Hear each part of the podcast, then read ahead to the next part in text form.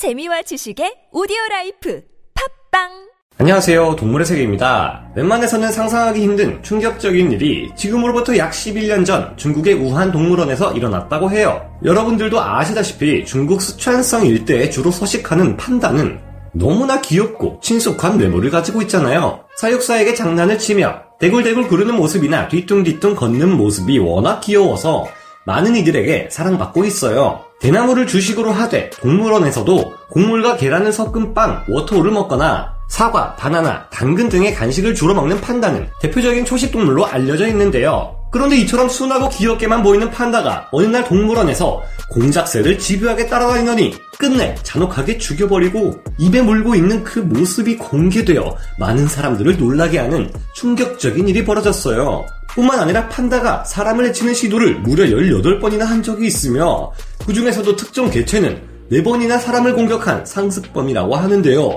어째서 이런 일들이 발생했고 판다의 진짜 모습은 어떤 것인지 우리가 판다를 대할 때 주의해야 할 점 지금부터 시작하겠습니다. 평소에 느릿느릿 움직이며 얌전하게 앉아 대나무를 씹어먹는 판다가 한순간 사나운 포식자로 변모했습니다. 2011년 5월쯤 중국 우한 소재 무한동물원에서 사육되고 있던 희망이라는 이름의 자이언트 판다는 나무를 타고 올라가기도 하고 대굴대굴 구르기도 하고 물속에 들어가 물장난도 치며 신나게 놀고 있었는데요. 그런데 어느 순간부터 주변을 돌아다니는 공작새에 큰 흥미를 느꼈는지 공작새를 쫓아다니기 시작합니다. 이 성체 판다는 평소에는 볼 수 없는 빠른 걸음으로 공작새를 쫓아가지만 짧은 거리를 날아다니기까지 하며 공작새는 계속해서 도망다니고 있습니다. 그러나 공간이 크게 한정된 동물원에서 공작새는 자꾸만 판다에 쫓기며 달아나기 어려운 구석 사각지대로 몰리는데요. 공작새는 끈질기게 도망쳐보지만 판다는 공작새를 놓아줄 마음이 없습니다. 그러던 중 판다와 공작새 둘 모두가 나무와 벽 사이에서 멈추더니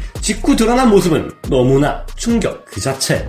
판다가 결국 공작새의 목을 물어 죽여버렸고 판다의 입에는 죽은 공작새가 물려 있었기 때문입니다. 현재 판다는 전형적인 초식 동물로 알려져 있지만 알고 보면 곰과의 동물로 전형적인 육식동물의 소화기관을 여전히 가지고 있습니다. 판다는 진화를 거듭하면서 고기에서 맛볼 수 있는 감칠맛을 느끼는 단백질을 형성하는 유전자에 돌연변이가 생겨 이후 고기의 감칠맛을 느낄 수 없게 되었다고 해요. 그러자 판다는 힘들게 다른 동물을 사냥해서 잡아먹을 바에야 어차피 맛도 다 거기서 거기인데 주변에 널린 대나무나 대충 뜯어먹자 이렇게 행동하다 보니 식습관이 변한 것으로 학자들은 추정하고 있습니다. 판다가 주식으로 대나무를 먹지만 그 외에도 여러 가지 간식을 즐기는 이유는 아직 판다가 육식동물 특유의 짧은 소화기관을 가지고 있기 때문인데요. 판다는 육식동물에서 초식동물로 진화한 동물이다 보니 다른 초식동물들에 비해 장의 길이가 너무 짧아서 대나무를 먹기는 해도 대나무의 섬유질을 효율적으로 소화시킬 수 없다고 합니다. 이 때문에 식사 시간이 나름 정해져 있는 다른 동물들과 달리 판다는 자는 시간을 제외한 대부분의 시간을 틈만 나면 대나무와 죽순을 먹는데 할애하는 특징이 있는데요. 여전히 육식동물들의 날카로운 이빨과 발톱, 길이가 짧은 장을 가지고 있어서 야생 판다들의 경우는 먹을 대나무가 다 떨어지면 쥐처럼 작은 동물을 사냥해 가끔 잡아먹기도 한다고 해요. 2021년 11월 말 중국 섬서성에서는 육식을 하는 칠랑 판다가 발견되기도 했는데요. 이곳에서 발견된 판다는 뉴스 매체를 통해 보도되기도 했는데 대나무가 아닌 영양의 일종인 타킨의 30cm 정도 되는 뼈를 갉아먹고 있었는데요. 당시 현장에서는 판다 주변에서 여러 개의 동물 뼈와 아직 소화되지 않은 동물의 유해가 있는 판다의 분변 또한 발견. 이들은 발견된 장소인 섬서성에서 대나무가 구하기 힘들어지자 식생활을 다시 육식으로 바꾼 것으로 추정됩니다. 이 거대한 발바닥 뼈와 날카로운 발톱을 보면 박물관에 전시된 공룡의 것이 아닌가 하는 생각이 들겠지만 놀랍게도 이는 판다의 왼쪽 앞발 골격입니다. 우리는 판다를 동물원의 귀염둥이 초식동물 정도로 알고 있지만 사실 알고 보면 판다는 무시무시한 맹수이기도 한데요. 판다의 식성은 일반적으로 초식이지만 판다의 이빨과 발톱은 영락없이 다른 육식동물들의 것을 빼닮아 있습니다. 단단한 대나무마저 의적적 씹어먹는 판다의 이빨로 사람을 물었다가는 두개골에 구멍이 뚫리거나 생사를 오가는 심각한 부상을 입을 수 있는 것으로 알려져 있습니다. 판다는 동글동글한 모습을 하고 있지만 그 털 아래에는 막강한 근력을 가진 근육이 자리 잡고 있으며 운동신경 또한 인간과는 비교할 수 없을 정도로 뛰어난데요. 뒤뚱뒤뚱 느릿느릿 걷는 모습을 보면 방심하기 쉽지만 몸길이 1.2m에서 1.8m, 무게 70kg에서 160kg에 이르는 거대한 성체 판다가 나무를 쉽게 훌쩍 오르는 것을 생각해 볼 때 인간이 맨몸으로 어떻게 해볼 수 있는 상대가 절대 아니라고 할 수 있습니다. 중국의 판다 보호구역 안에서 촬영된 새끼 판다들이 사육사와 장난을 치는 모습을 보면 새끼 판다들이 너무 귀엽지만 자세히 보면 이 새끼 판다들의 장난에도 힘겨워하는 사육사의 모습을 발견할 수 있는데요. 아, 이것도 극한 직업이네. 이처럼 어린 판다의 경우 그나마 다리에 매달려도 쉽게 떼어놓을 수 있지만 성체 판다가 상대라면 이야기는 다릅니다. 성체 판다가 악의적으로 사람을 건드리든 장난으로 깔아뭉개든 충분히 성인 남성이 압사당할 수 있을 정도로 위협적일 수 있으며 잘못 걸릴 경우 자력으로는 판다의 공격에서 빠져나오기 힘들 수도 있다고 하는데요. 중국에서는 2000년도에서 2019년에 이르는 20여 년의 기간 동안 18번 판다가 인간을 공격하는 일이 발생했다고 합니다. 1년에 한 번도 안 되는 꼴이니 이런 사고가 많이 발생한다고는 볼 수 없지만 보통 사람을 거의 해치지 않고 친근한 모습을 보여주는 판다가 이런 일을 벌인다니 충격적인데요.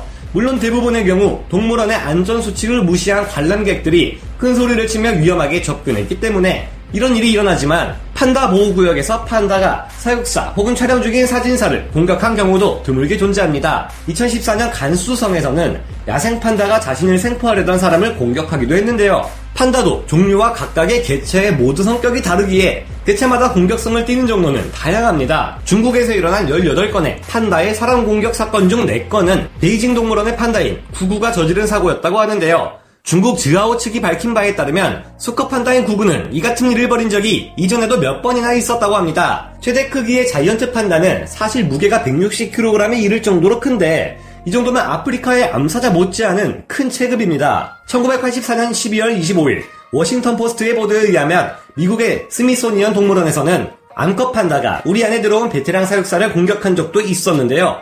이처럼 판다는 영역을 중시하는 동물이기 때문에 자신의 영역 안에 다른 판다나 동물들이 들어올 경우 이를 영역 침범으로 간주해 공격할 수 있습니다. 이 외에도 중국의 한 동물원에서 한 남성이 판다 우리의 철창 사이로 너무 가까이 다가와 앉았다가 그만 판다가 등 뒤에서 그 남자를 건드리는 일이 발생했는데요. 그나마 다행인 점은 호기심에 다가온 판다가 그 남자의 옷만을 벗겨서 가져갔다는 것인데 그런 것 치고는 빼앗긴 옷이 갈기갈기 찢어져 있어서 간담이 서늘해집니다. 다행인 점은 그래도 이 같은 일이 많은 것은 아니며 사육사와 유대관계가 잘 형성되어 있는 일반 판다의 경우 대부분 달려들거나 공격하지 않는다는 것입니다.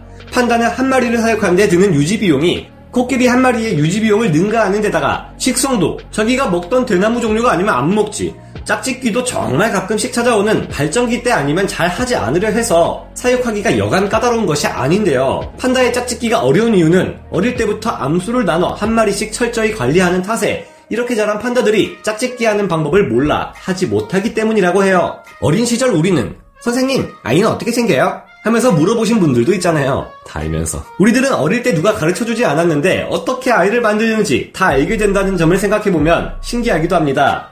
혹시 특정 영상물의 학습 효... 그런데 판다들 또한 이런 방식의 짝짓기를 교육받기도 한다고 합니다. 중국에서는 판다들의 짝짓기를 돕기 위해 비아그라를 먹이거나 판다용 야한 동영상을 틀어주기도 한다는데요. 다행인 점은 그래도 판다가 중국의 상징이 되면서 중국 정부의 엄격한 관리와 보호를 받고 있어 생존율을 유지하고 있다는 점인데요. 예전에 중국에서는 판다도 사냥에 잡아먹거나 약재로 사용한 바가 있다고 합니다. 고대에는 판다의 오줌이 피부에 좋다는 이상한 말이 돌았는지 이를 화장품처럼 사용했다는 이야기도 있는데요. 그러나 한편으로는 이런 판다가 외교의 한 수단으로 이용되고 있어서 이를 중단하라는 동물보호단체의 요구가 쏟아지기도 합니다. 중국의 상징이라며 인위적으로 이들을 키우려 하기보다 이들을 자연 그대로의 모습으로 놓아주고 해치지 않는다면 섬서성의 판다가 다시 육식성으로 진화한 것처럼 제 갈 길을 찾아가고 짝짓기 하는 법도 부모를 통해 자연스럽게 배우지 않을까 하는 생각도 드네요. 영화 주라기 공원 말콤 박사의 명언처럼 생명은 언제나 길을 찾기 마련이니까요. 동물의 세계였습니다.